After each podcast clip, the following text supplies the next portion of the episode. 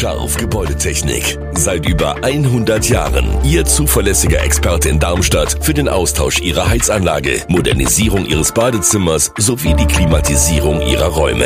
Erwarten Sie mehr von uns, als Sie es gewohnt sind. Scharf Gebäudetechnik.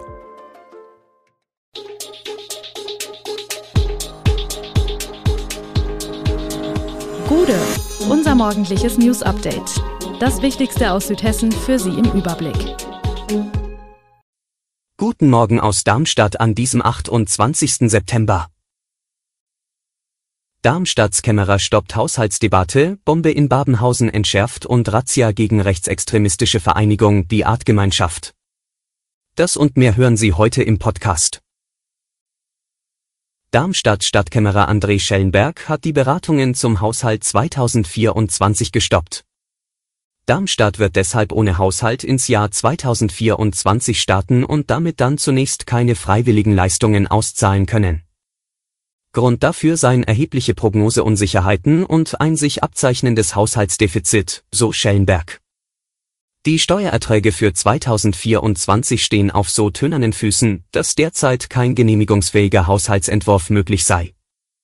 Steuern machen die Hälfte, nämlich rund 400 Millionen der insgesamt 800 Millionen Euro Erträge der Stadt Darmstadt aus, so der Haushalt für 2023. Davon wiederum grob die Hälfte liegen 2023 wohl bei den Gewerbesteuereinnahmen. Und da sieht Finanzdezernent Schellenberg das größte Problem. Er rechne mit erheblichen Einnahmeverlusten bei den Gewerbesteuereinnahmen der Kommunen durch das angekündigte Wachstumschancengesetz. Mit diesem Gesetz will Bundesfinanzminister Christian Lindner Impulse für mehr Wirtschaftswachstum setzen. Unternehmen sollen Steuererleichterungen gewährt werden, auch bei den Gewerbesteuern. Die Wildkatze ist in den Odenwald zurückgekehrt. Sie sieht aus wie eine getigerte Hauskatze, wirkt aber größer und hat einen buschigen Schweif. Die europäische Wildkatze ist im Odenwald heimisch geworden und hat mehr als 100 Jahre nach ihrer Ausrottung ihren alten Lebensraum wiederentdeckt. Naturfreunde konnten Haare sichern, die von fünf männlichen Tieren an mehreren Lockstöcken im Oberzenterwald abgestreift worden waren. Damit ist der genetische Nachweis erbracht. Eine Rückkehr, auf die man im Odenwaldkreis lange gewartet hatte. Der letzte Nachweis der Wildkatze im hessischen Odenwald geht auf das Jahr 1900 zurück. Eine intensive Bejagung und der Lebensraumschwund machten ihr das Leben schwer. Seit 1952 ist sie deutschlandweit gesetzlich geschützt und breitet sich seitdem auch in Hessen langsam wieder aus. Der aktuelle Nachweis kann daher eine große Wissenslücke hinsichtlich des Vorkommens der Wildkatze in Hessen schließen.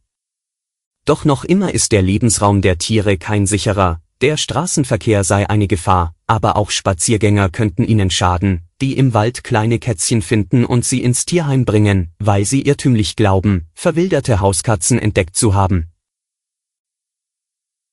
Bombenfund am Mittwochabend in Babenhausen.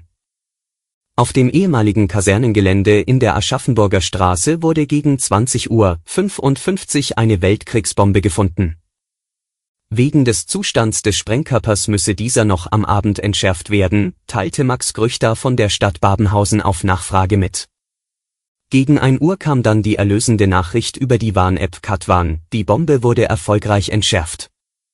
Zuvor mussten rund 300 bis 400 Bewohner im Bereich des Baugebiets am Kaisergarten ihre Wohnungen und Häuser verlassen, da sie im von der Stadt eingerichteten Bankkreis wohnen.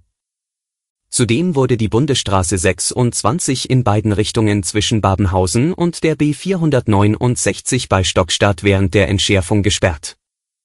Den Personen, die aus ihren Wohnungen und Häusern evakuiert worden waren, stand währenddessen die Babenhäuser Stadthalle in der Bürgermeister-Rühl-Straße 6 als Aufenthaltsraum zur Verfügung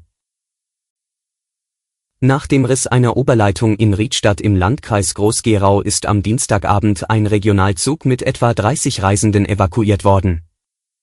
Wie Polizeisprecher Ralf Ströer am Mittwochvormittag sagte, war die Oberleitung bei der Durchfahrt am Bahnhof Riedstadt-Wolfskehlen auf mehreren hundert Metern Länge aus zunächst ungeklärter Ursache gerissen und ein unter Strom stehendes Kabel auf den Zug gefallen. Die Passagiere konnten den Zug erst zwei Stunden später verlassen, nachdem das Kabel geerdet wurde. Das dauere schon etwas, bis die Leitung abgeschaltet und geerdet sei und die Fahrgäste den Zug sicher verlassen konnten, sagte Ströer. Die Strecke war Dienstagnacht zunächst in Richtung Frankfurt gesperrt. Am Mittwochvormittag gab es noch immer Verspätungen bei Regional- und S-Bahnen nach Frankfurt. Der Fernverkehr werde über Darmstadt umgeleitet, so Ströer. Verletzte gab es bei dem Vorfall am Dienstagabend nicht. Die Fahrgäste konnten danach mit von der Bahn organisierten Bussen weiterreisen. In der Nacht wurde demnach noch ein Techniktrupp angefordert. Bei der bundesweiten Razzia gegen die mittlerweile verbotene rechtsextremistische Vereinigung Die Artgemeinschaft haben Einsatzkräfte am Mittwochmorgen auch vier Wohnungen in Hessen und Rheinland-Pfalz durchsucht. Das bestätigten ein Sprecher des Landeskriminalamts Hessen und das rheinland-pfälzische Innenministerium. Einsatzkräfte der Polizei durchsuchten insgesamt 26 Wohnungen von 39 Mitgliedern sowie Räume des Vereins Die Artgemeinschaft in zwölf Bundesländern. In der vergangenen Woche hatte Faeser die elitäre Neonazi-Gruppierung Hammerskins Deutschland verboten. Vor allem durch die manipulativ indoktrinierende Erziehung ihrer Kinder und den Vertrieb entsprechender Schriften sei die Artgemeinschaft nicht weniger gefährlich als die Hammerskins, sagte Ministerin Faeser. Faeser beschrieb die Artgemeinschaft, germanische Glaubensgemeinschaft wesensgemäßer Lebensgestaltung als sektenartige, zutiefst rassistische und antisemitische Vereinigung. Die Ministerin begründete ihre Verbotsentscheidung auch mit dem Kindeswohl. Alle weiteren Hintergründe und Nachrichten lesen Sie auf www.echo-online.de. Gute Südhessen ist eine Produktion der VAM von Allgemeiner Zeitung, Wiesbadener Kurier, Echo Online und Mittelhessen.de. Redaktion und Produktion die NewsmanagerInnen der VAM. Ihr erreicht uns per Mail an audio.vam.de.